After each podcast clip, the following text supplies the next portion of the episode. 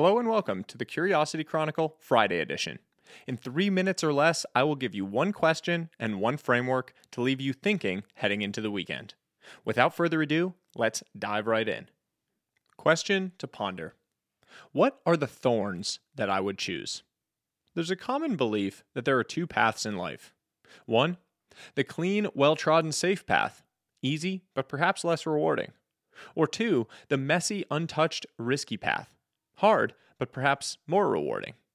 The reality there's no such thing as the easy path in life. Every path before you has roses, but also thorns. The question we all need to ask ourselves what are the thorns that I would choose? We cannot hope to avoid the struggle and pain along the way, but we can choose the type of struggle and pain we will endure. The thorns of the safe path may be those of regret, of opportunities missed and potential wasted. The thorns of the risky path may be those of fear, of safety relinquished, and pain of failure. The point here is that we all have to face the thorns, but we get to choose which thorns we encounter. So, which thorns would you choose? A framework for focus. The question of nine. If you talk to a group of highly successful people and ask them for their secrets to success, one word will come up again and again focus. The ability to focus on the things that matter and ignore the rest is a superpower in the modern era. In a world where every urgent notification threatens to claw at your attention, narrowing your field of vision allows you to stand out and thrive. Whitney Wolfe, the founder and CEO of Bumble, a dating platform worth over 2.5 billion, developed a simple framework for focus that I love. The question of 9.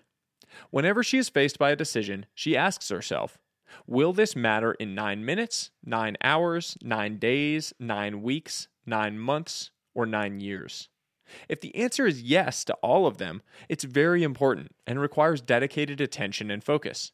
If not, the decision can be delegated, eliminated, or batched into a window of time for lower value decisions. My one edit to Wolfe's interpretation if something definitely matters in nine months, but you're not sure if it matters in nine years, you're probably better off assuming it will and acting accordingly. I'm notoriously bad at predicting long time horizons, so I like to lean to the safety of this assumption. I love this framework because it effectively works as a simple heuristic for determining which items would qualify as important in your Eisenhower matrix. Personally, I find myself using a one year time horizon for my mark of whether something is important. If it will matter in a year, it's important. Otherwise, it's not. I like the simplicity of one year, but you should find what works for you. As you're faced with important tasks and decisions in your professional life, try using the question of nine or your own adapted version and let me know what you think. That's all for today. I hope you enjoyed it. I hope it got you thinking.